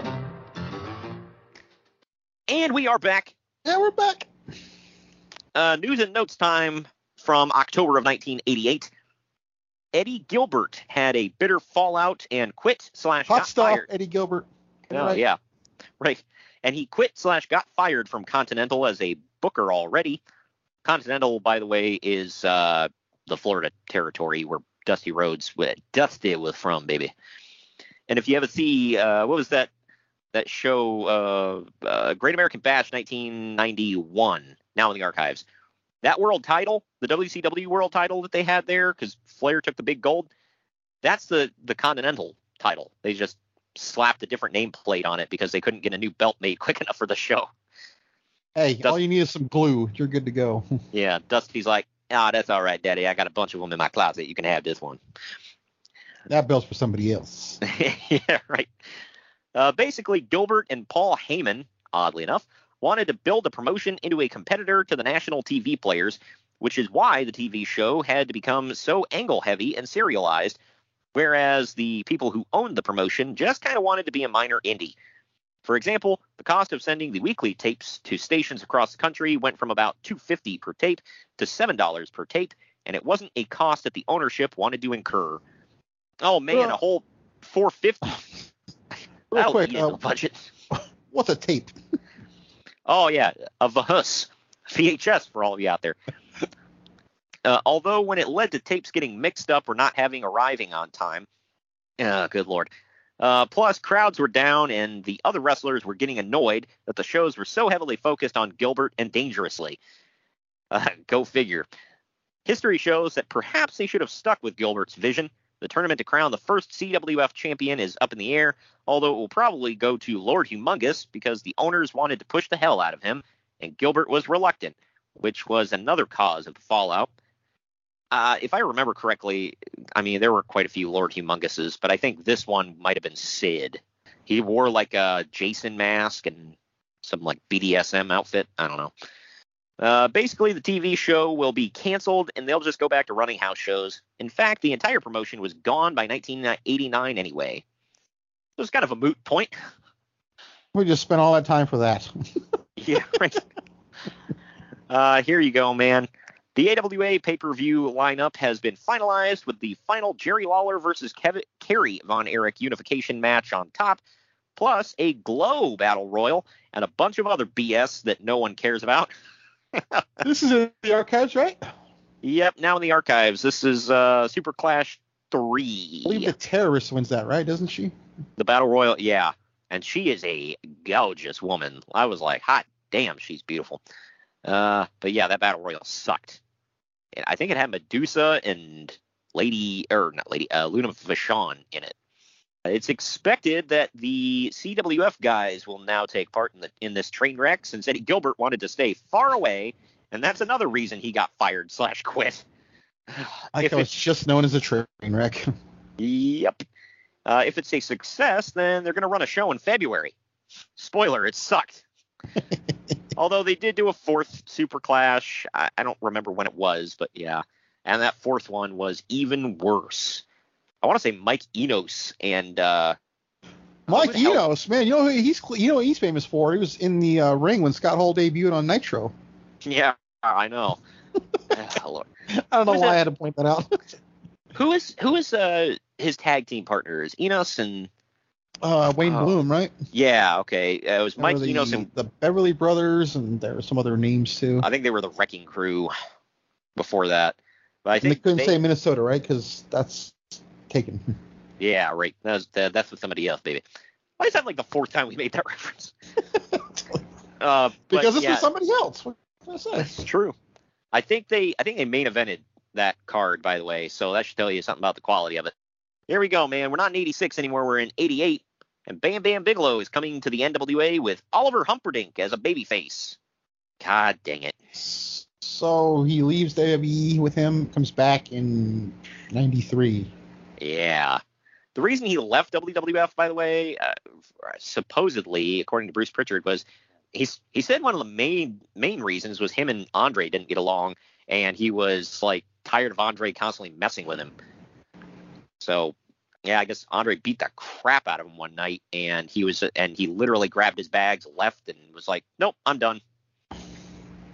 And then, oddly enough, he comes back, I believe, right after he dies. Yeah, right. He's like, "Oh, is the big man dead yet? All right, I'll come back." not, I'm not laughing at the death. I'm just laughing at the coincidence. Anybody out there that thinks I'm being insensitive? The Road Warriors heel turn is imminent, and Uncle Dave thinks that turning on Dusty Rhodes will be the most effective way. And they well, did. Well, it doesn't work that much because I yeah. they still get cheered like hell. Yeah, they do. Like nobody wanted to boo them, and then eventually they just give up and they're like, "Fine, they're baby faces again." To me, this, that tells me, uh, no disrespect, but maybe Dusty wasn't as big as he thought he was. Eh, yes and no. Uh, I mean, I mean, come on, a tag team couldn't be booed from beating him up. That tells me there's something wrong there. Yeah. This for anybody that doesn't know, this is the famous where famous thing where they blind him in one eye by taking the spike off of their shoulder pad and jabbing it into his eye. If you want to see what that looks like, go back and look at an AEW show. I believe Jericho did that, right? Or someone yeah, did it Jer- Jericho. No, Jericho pulled the spike off of his uh, his leather jacket and jabbed it into Moxley's eye. His painmaker jacket. Yeah, and yeah, then they're right, idiot. Oh yeah, uh, and then Moxley got the inner circle back by doing it to Santana with his key, his car keys, I think. Yeah. But uh, and, and stop. Ironically enough, this was around the time WWE was doing the eye for the eye, eye for an eye thing, which you know that was great stuff. I don't know what was better. Wow. Uh, don't worry though, Rey Mysterio has both eyes all of a sudden again. You know, miraculous surgery. It grew back, Greg. That's how it works. You can't grow back a missing tooth or a cavity or something. We can grow back an eyeball. oh well, yeah. That's how it works in WWE land, man. Uh, the NWA United States Tag Team titles will be decided in a tournament brawl for sweeps in November, since the Midnight Express had to vacate them when they won the World Tag titles. I think this is like the one and only time they win the World Tag titles. Oh yeah, it's kind of odd. Jimmy Cornette had no problem with them having multiple tag titles then, but now it's a big problem. Yeah, right. Well, his his reasoning back then, he was like, well, one of them's a lower level tag title, one of them's a top tag. Gotta win one to get the other. One of them's Raw, one of them's SmackDown. They're both brands, idiot. One one of the sets of tag titles came out of a box, so they were over. Anyway, The title that Big E holds right now literally came out of a box, so it is over. hell yeah. uh, well, speaking of uh, you know the guys who dropped the titles to him, Tully Blanchard and Arn Anderson debut for the WWF as the Brainbusters next week, managed by Bobby Heenan and feuding with the Rockers. Yep. I don't know. I don't know why I didn't put it together until years later that their manager is the Brain and they're the Brainbusters. Brains Busters. Yeah, right. How did they not do that one? Like uh, that would have worked. I don't know. I like Brainbusters better, but you I always them? hated that they had no music. I don't know why that always bothered me. They didn't have music. Oh. Oh wow, I didn't know that one. of fact, I might. I think nobody in the Heenan family had music. Oh yeah, that's right. that, but I feel like Mr. Perfect and Rude finally got some, but like early on, none of them did. Yeah, that's right. Because I remember watching old uh, an old Mr. Perfect match and it came out to nothing. I'm Yeah, like, and then uh, what? John Studd didn't have any. Andre obviously didn't have any. Yeah. Yeah, kind of weird. I don't know. Do you remember them? I mean, you were fairly young, but do you remember the Brainbusters popping up in? WWE? When I started, like when to, to, to when I can remember, I always say that's like around Survivor Series '88 is when I start, or not '89 I should say. I start getting memories of wrestling, which they were at, but not totally because he had failed that drug test. He was gone, so he didn't replace them in that one. No. so yeah. that's the extent of my memory as a kid of them. Hmm. Yeah. Yeah, because I was gonna say I was I wanted to know. Uh, but like I said, you were fairly young at the time, so it's not like you would remember. But yeah, it's like I didn't know if you knew them from NWA, and then you're like, ah, Definitely not now. that. No. Matter of fact, I actually it's actually the opposite way. When Arn went back, I don't even remember Tully as a kid, honestly, because like I said, he was gone Survivor Series. But Right. when they were back in WCW, I knew Arn for sure from. WWE. Yeah. It's like, hey, he was one half of the Brainbusters. Now he's uh with Ric Flair. Yeah. Which was the first time for me. I didn't know they had history, so. Yeah, right. Moving into the, the territory stuff here, but still kind of sticking on the, the Crockett territory here. The Jim Crockett Fritz Von Erich negotiations completely broke off and are dead. Basically, Crockett wanted to buy the world class TV network and gut the territory, whereas Fritz just wanted to use Ric Flair to come in for some matches with Kerry. Kind of a big gap between what they wanted. Yeah, but you have to admit, they went right for the top. Yeah. I, I I just like how Fritz is like, look, we just want to be able to use Ric Flair to come in and wrestle Kerry and uh and Jen, Jimmy Crockett's like, oh wow, uh yeah, I I wanted to completely gut your territory and take your TV slot. like hot damn, dude, that's like going right for the jugular. And in '88, well, I mean, we're about to talk about it on the show, but it's like, uh, did he really? Did Fritz really think it's like, well, we can come back from this? I mean, when you're running any company or, or anything, you know, you you have the mindset that you could come back from. I don't want to say Yeah. death, but for lack of a better term, like death of the business. Yeah, and I think he had it's hard to like admit that you're something you put money in is going away. You know. Right. Well, I think he had a lot of faith in Kerry and Kevin to, you know, carry the territory too. But Yeah, but then like a year, Kerry would be over. Many people would argue where he belonged the whole time. So there you go.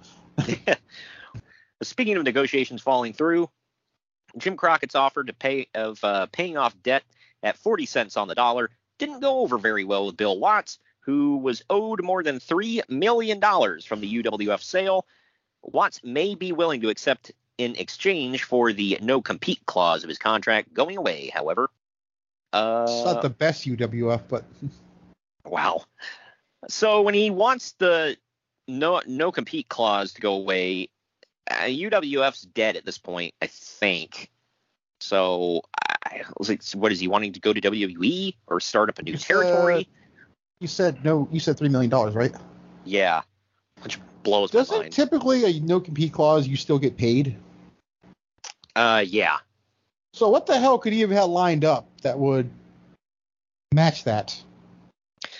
Uh, the only thing I, can think of, I, he- I don't want you know you can keep your money, but I want my no compete clause lifted. What the hell was he going to do that was going to equal that? I'm thinking he wanted to start up a new territory, or he wanted to go at go work for Vince. It was the only two things I can think of. How long was the no compete clause? Did it say? No, Yeah, I think- it can't be a standard 90 days, right? Because it was probably indefinite. I I really don't know. Wrapping it up here though, uh, last story I got. Apparently, Kevin Von Erich has been suffering from a series of concussions, and doctors have told him that he should retire. Uh, he would not. I don't know when he finally stepped out, stepped out of the ring. Do you know he's still doing commercials for stuff over in like Israel? I've heard this. Yeah. For people that don't know, this is the weirdest damn thing of all time. I've, I just, it blew my mind when I heard this. World Class was huge in Israel. Apparently, they had a deal with a television company or something. I don't know how it worked, but their TV was on over in Israel. So I, I want to say they did some shows over there. And that was like the only place overseas they could go because that's the only place that knew who the hell they were. That's very random. It is. And they're still famous over there to this day, to the point of, like I just said, Kevin Von Erich is still doing commercials for crap over in Israel. Still giving the claw to people. Hell yeah, he is. Hey, work what you got, man. But anyway, that wraps it up for the news and notes. We're going to take our uh, second to last break here. When we come back, we're going to dive into this last show, which honestly isn't that long, but now you know why we put two shows on one right after this.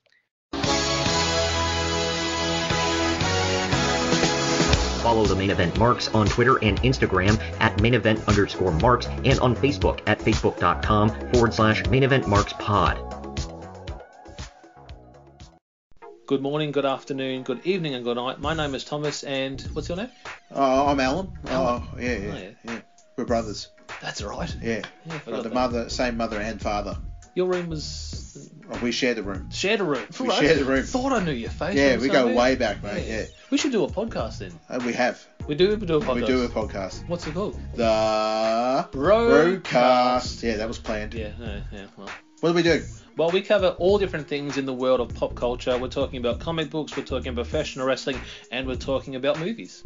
Go back and watch classic retro wrestling events, the likes of WWE, WCW, and if you do like that, you can check us out on Apple iTunes, also on Podbean, Anchor, and on Podknife. Also check us out on Twitter at the Brokast. That's B R O K A S T. Nearly stuffed up the ending. no, it's all right. Good on you. Yeah. Instagram also at the Brokast Podcast. Remember, we don't spell it with a C. We spell it with a K. Sorry, mate. Take it easy. Mary redeemed a $50,000 cash prize playing Chumba Casino this year. I was only playing for fun, so winning this was a dream come true. Chumba Casino is America's number one social casino experience. It's serious fun. With over 80 casino style games to choose from, you too could win life changing amounts of cash. Be like Mary. Log on to chumbacasino.com and give them a whirl. That's chumbacasino.com. No purchase necessary, void or prohibited by law. 18 plus. Terms and conditions apply. See website for details. The voice in the preceding commercial was not the actual voice of a winner.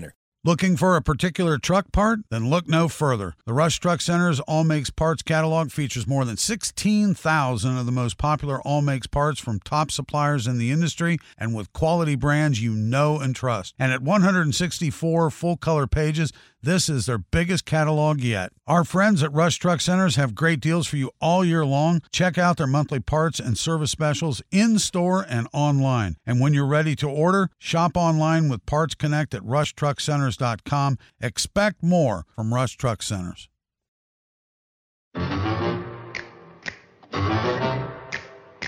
Main event marks are available wherever you get podcasts and on YouTube at youtube.com forward slash C forward slash main event marks podcast. Now, back to the show.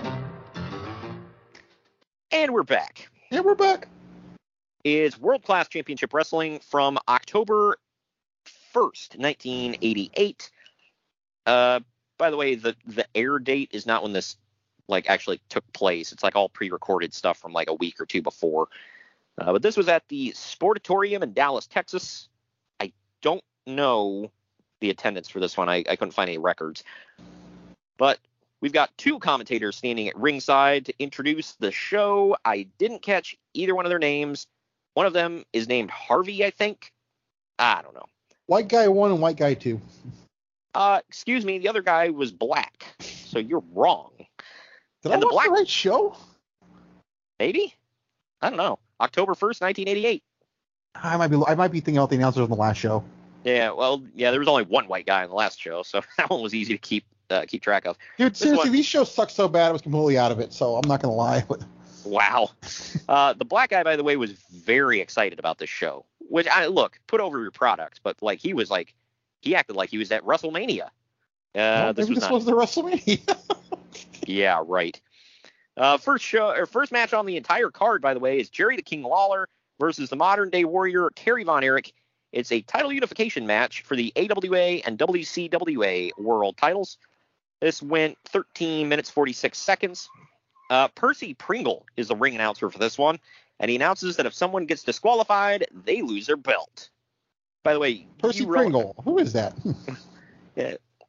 all uh you know he he's uh he he didn't come out of a box. He he he came out of a casket. Ooh yes. Hey, isn't a casket just a box? Eh, mm, yes i guess. Ah yeah. So this was a very blonde paul bearer. Uh is it weird seeing him as a ring announcer? But he wasn't terrible just not the best i ever heard. Uh but by the way they never say title championship none of that. It's just they say belt throughout the whole show everything Oh yeah, it's the belt their pants. damn straight but the referee for this one had a sweet ass mullet My first note, and then there's a couple of kids in the front row too with some sweet mullets too. Oh well, hell yeah! You're in Dallas, Texas, in 1988, man. They better have, be rocking that freaking uh, Tennessee top hat. That thing was high and tight. Damn straight, curly in the back, man. He he put some work into it. That's all I got to say. He doesn't, man. I don't use them frou frou sissy things. You know the the uh, the hair products from the store like girls. No, I just get some axle grease and slip it in there. Good lord. But uh, there's what I'm assuming is security standing around the ring, but they're all dressed like they're going to the rodeo. Or they're No, Texas. Rangers. Yeah, I'm like, uh, what? Lawler has taken a few pages from Jackie Fargo's book, so I'm assuming that Fargo never wrestled in Dallas. Like, he's seriously like he was doing the strut, he's doing a couple of his other moves. I'm like, dude, you're just like in Jackie Fargo mode tonight, man. Anybody Oh, doesn't know Isn't that one of his heroes? it is, yeah. Uh, Jackie Fargo, by the way, is the one who that that is the strut that Jeff Jarrett does. It's not Flair's strut. If you go back and look, Well, it could be argued that Flair's stress not even Flair's strut. What's your point? yeah, right. Yeah, but anyway, uh, Kerry no sells the pile driver at one point. I don't know why that that's always pissed me off. Every time I see it, I just like, ugh. Well, the Well, referee if gets- anyone's gonna do it, why not the modern day warrior? Oh hell yeah, man! But the referee gets bumped when the two men start boxing with each other, and he throws the match out, disqualifies both of them. I gave this two and a half stars. It was average. What say you? I gave it two, and not to spoil anything, but this is the best match of the card. Well, for sure. But this one, honestly, if you guys want a better match, go back in the archives. Super Clash three. They did have a much better match on that card. That's how you pimp the archives, right there. Yeah, right. And uh, and find out what Kerry did to himself when he got a little um uh what would the razor happy before the show? I, Yeah. I was just gonna say excited. Yeah. Well, he he let- let's just say he forgot he had his blade in his finger, and uh, uh, well, something happens that you know we talk about it on the show. But after the match, Lawler and Von Erich continue brawling. A couple of wrestlers hit the ring. Lawler charges at Kerry, but uh, accidentally kicks one of the guys right in the crotch. Uh, more wrestlers hit the ring to separate the two men. Frank Dusek, who I guess is an authority figure in WCCW, grabs a microphone and says that under world class rules, both men have been disqualified and therefore have lost their titles. He then takes both titles to the back.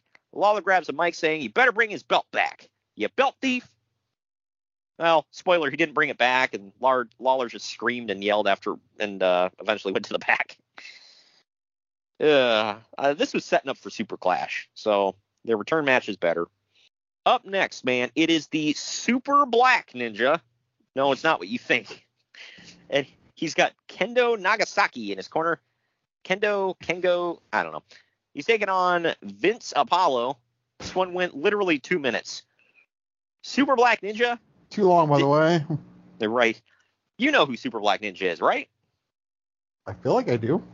It's the Great Muta. Wait, really? Was it? Yeah, go back and look. I mean, if you can tell by his moves. I only know him as the Great. Muta, to be fair, but oh, I guess Yeah. it's Keiji Muta. But Yeah. Well, he's got short hair here and a big goatee, but it's 1000% him. He does all of his moves, except for the mist. Uh, Vince Apollo looks like Tom Zenk, by the way. Or is that just me? the Z Man.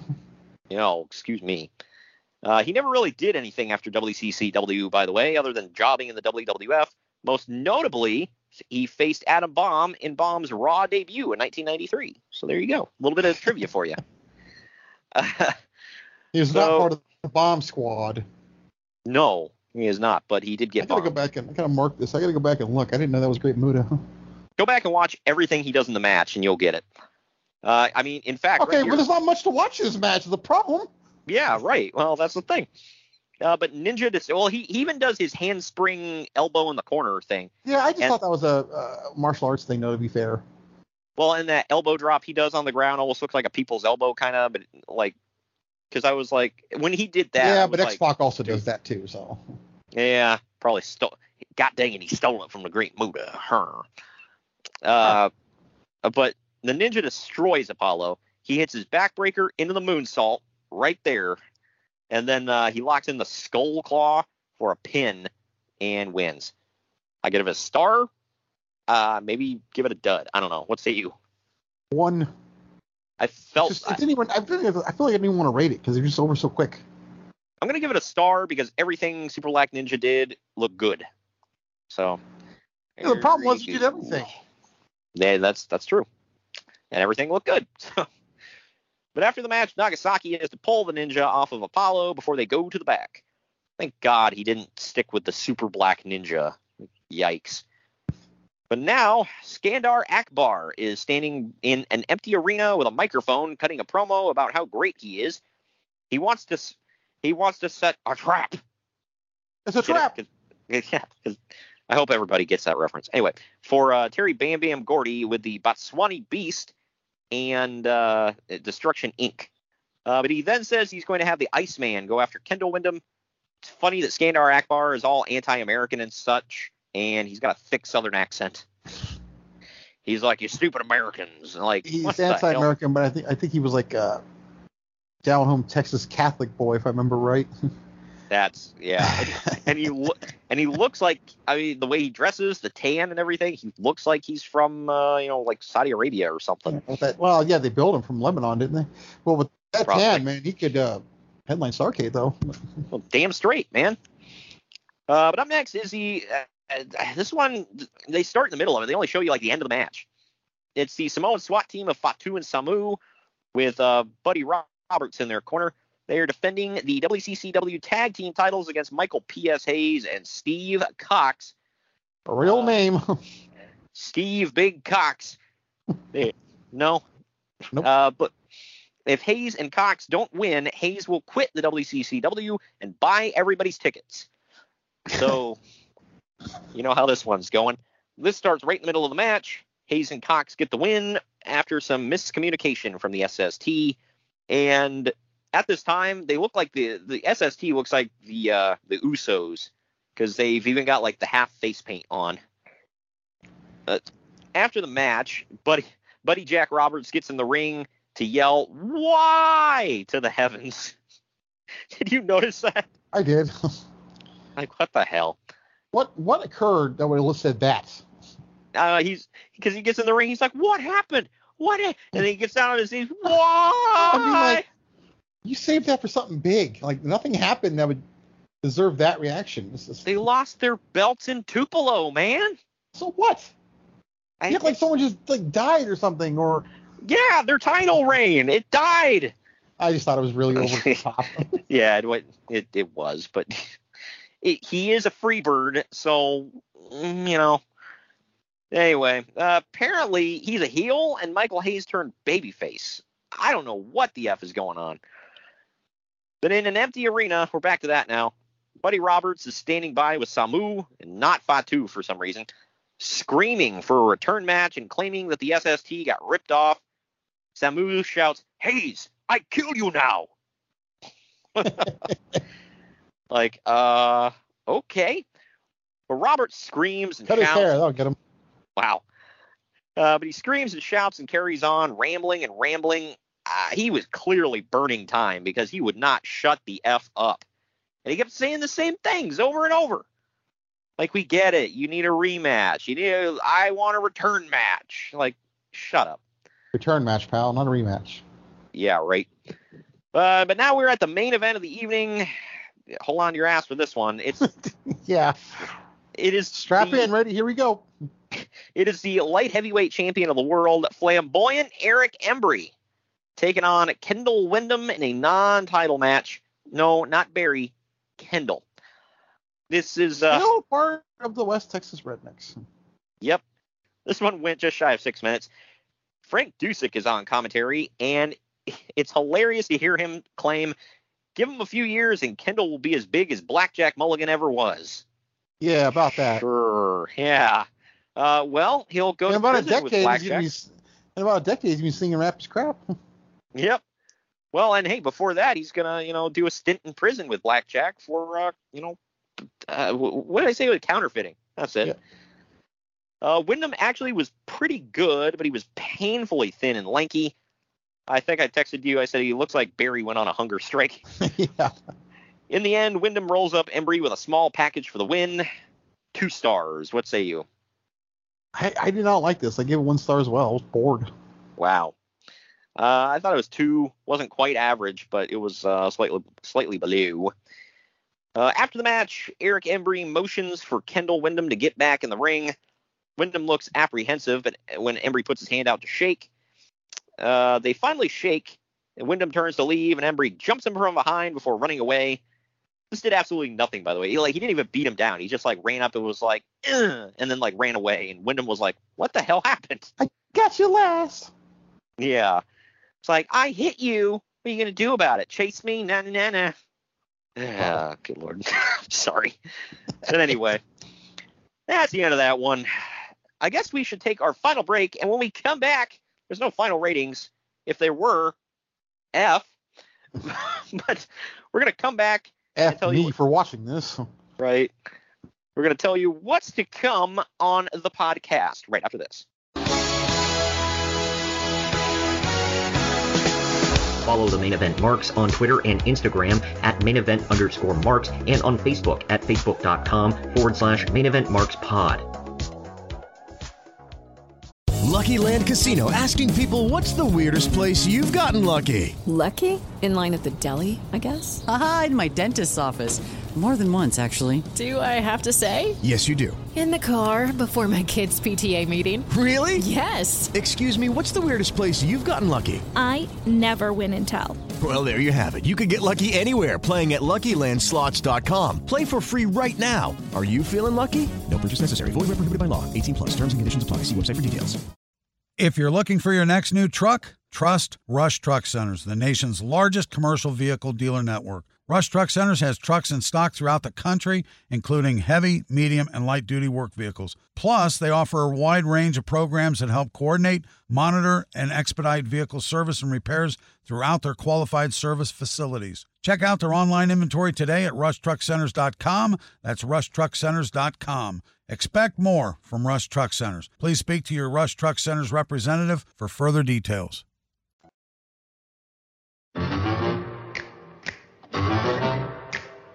The main event marks are available wherever you get podcasts and on YouTube at youtube.com forward slash C forward slash main event marks podcast. Now, back to the show.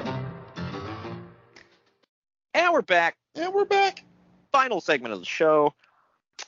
Uh, coming up next week on October 27th, we've got WCW's Halloween Havoc 1996. It is the 25 year anniversary of the show. Spoiler, we're gonna go from bad to really good. So thank the good Lord on that one. What are you talking about uh, going from 91 to 96? yeah. Okay, yeah. Uh, I still haven't watched the show back yet. I need to do that here soon, and uh, Greg and I will talk about it. I'm I'm excited to watch this one because I've said before I love WCW in '96, at least you know the latter part of '96. So looking forward to watching. Oh, this. what about the early parts with the you know Alliance Sam Hulkamania? I mean, that was a hot thing, man. Yeah, and the Dungeon of Doom. Sullivan, my son. You know, that was some good stuff, man. You know, high quality TV. You know, as a pure television viewer, I'm entertained by this, bro. Kevin Nash himself said WWE was like fighting to, you know, fight off that Dungeon of Doom angle, which was on fire, dude. So, He jokes, but 96 WCW was on top. So I think I'll- the Dungeon of Doom he was talking about was in 1995 when he was champion, dude. yeah, right. They're getting way ahead. Yeah. Uh, well, and you know who was Dungeon of Doom for life, Vato, was Konnan. yeah, because that made sense. Right, yeah. Uh, but you know that's and that wraps up October. Uh, I'll tell you real quick some of the ones coming up in October, because or excuse me, in November. This is going to be Turkey Month, man. Gobble gobble. We're officially getting out of Halloween month, diving into you know the real holidays here with uh in November. We are going to obviously it's Survivor Series month, so we got to touch on some Survivor Series, and we're going to Still debating whether I'm going to go or not. So well, keep us informed for sure. Maybe some of the marks can hook up with you, but well, or you know, or not. depends. It depends if uh if Greg really wants to uh do a meet and greet, man. You know, autographs are fifty bucks, man. no, that's autograph and and a pick. Autograph Oh, yeah, is 20 is is 30, so And a bucket. save save my. Oh, man. oh, good lord. But anyway, in November, we're uh, starting off hot, man. We're going back to 91 for the 30 year anniversary. It's Survivor Series 1991. You have any memories of that one? I do. I I hated it because uh, Hulk Hogan got beat by the Undertaker. Spoiler. Um. Yeah. Oh, no. How dare you ruin that show for us? Oh, gosh. Yeah. Yeah, Hulk Hogan and, and Undertaker on top, man. That's that's awesome. What's funny is in a dark match before the show is uh, Chris Chavis, Chavis, I don't know how you pronounce his name, but Tatanka. He uh, takes on Kato in a tryout match. Oh man, that's funny. Uh, literally every match on the show besides the uh, WWF title match are all Survivor Series match elimination matches. So that's cool. But we go from that to well, the next Survivor Series we're going to be covering is on November 17th. It's Survivor Series 98, which doesn't have one single traditional Survivor Series elimination match on the card. It's the Deadly Games tournament, bro. And I've never seen this, so I'm looking forward to it. There's a lot of matches on the show, man. Like, good lord. 14 matches on the show. Yikes. Keep in mind, some of them are like less than a minute, but you know, they, they're still there. But the week before that, uh, we got we're going back to night or excuse me, 2006 for the 15 year anniversary. It's TNA Genesis 2006. I wanted to watch this because it's the sequel to the Bound for Glory we just covered, and it's Samoa Joe versus Kurt Angle for the first time ever. Going to be some good stuff. Unfortunately, our final show of the month is uh, going back to WCW in 2000. It's Mayhem. Speaking of speaking of tournaments, bro, wasn't there a tournament to uh, crown the new champion or some crap? That was 99. What? Oh, that's right. Mayhem 2000. Uh, any memories of that? Because I can't think of anything. Not, not good ones. Well, how dare you, man? On top, you got, you know, Scott Steiner and Booker T and Caged Heat, Goldberg and Lex Luger. Oh God. yeah, you're making me really anxious to watch this. Yeah, I mean, General Rections on the show, man, versus Lance Storm. That match is that. Uh, I don't know if it was this one. No, that might have been. Uh, it might have been another one. There was a match they had that was really, really good. I don't think it was this one though. Dude, Mancow wrestles on the show. Is that when he wrestles Jimmy Hart? Yes. Yeah, that match is. Spoiler, really bad. You don't say. Don't worry, That- it's really short and sweet though. But Yeah, right. Yeah, a minute and a half, I think. Lord. Uh, and real if I quick, remember correctly though, I think was it Nash and Page against some duo from Event. the uh yeah, I was gonna say someone from the Natural Born Thrillers. Yeah, those two. That match is actually really good if I remember correctly. So Huh.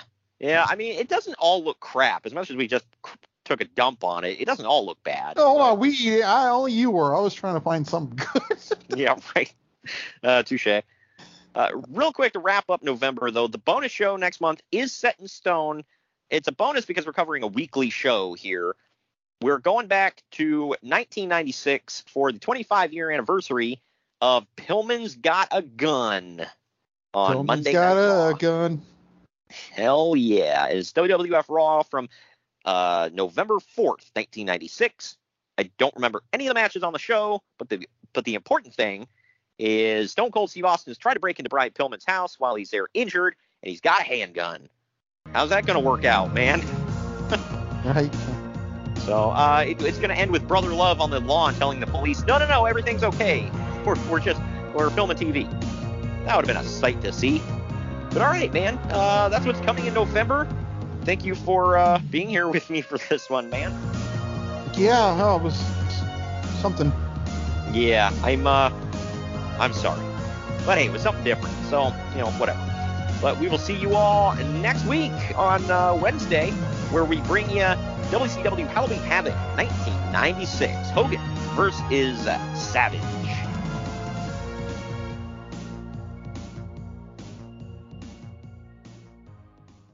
Mary redeemed a $50,000 cash prize playing Chumba Casino this year. I was only playing for fun, so winning this was a dream come true. Chumba Casino is America's number one social casino experience. It's serious fun. With over 80 casino style games to choose from, you too could win life changing amounts of cash. Be like Mary. Log on to chumbacasino.com and give them a whirl. That's chumbacasino.com. No purchase necessary, void or prohibited by law. 18 plus. Terms and conditions apply. See website for details. The voice in the preceding commercial was not the actual voice of a winner.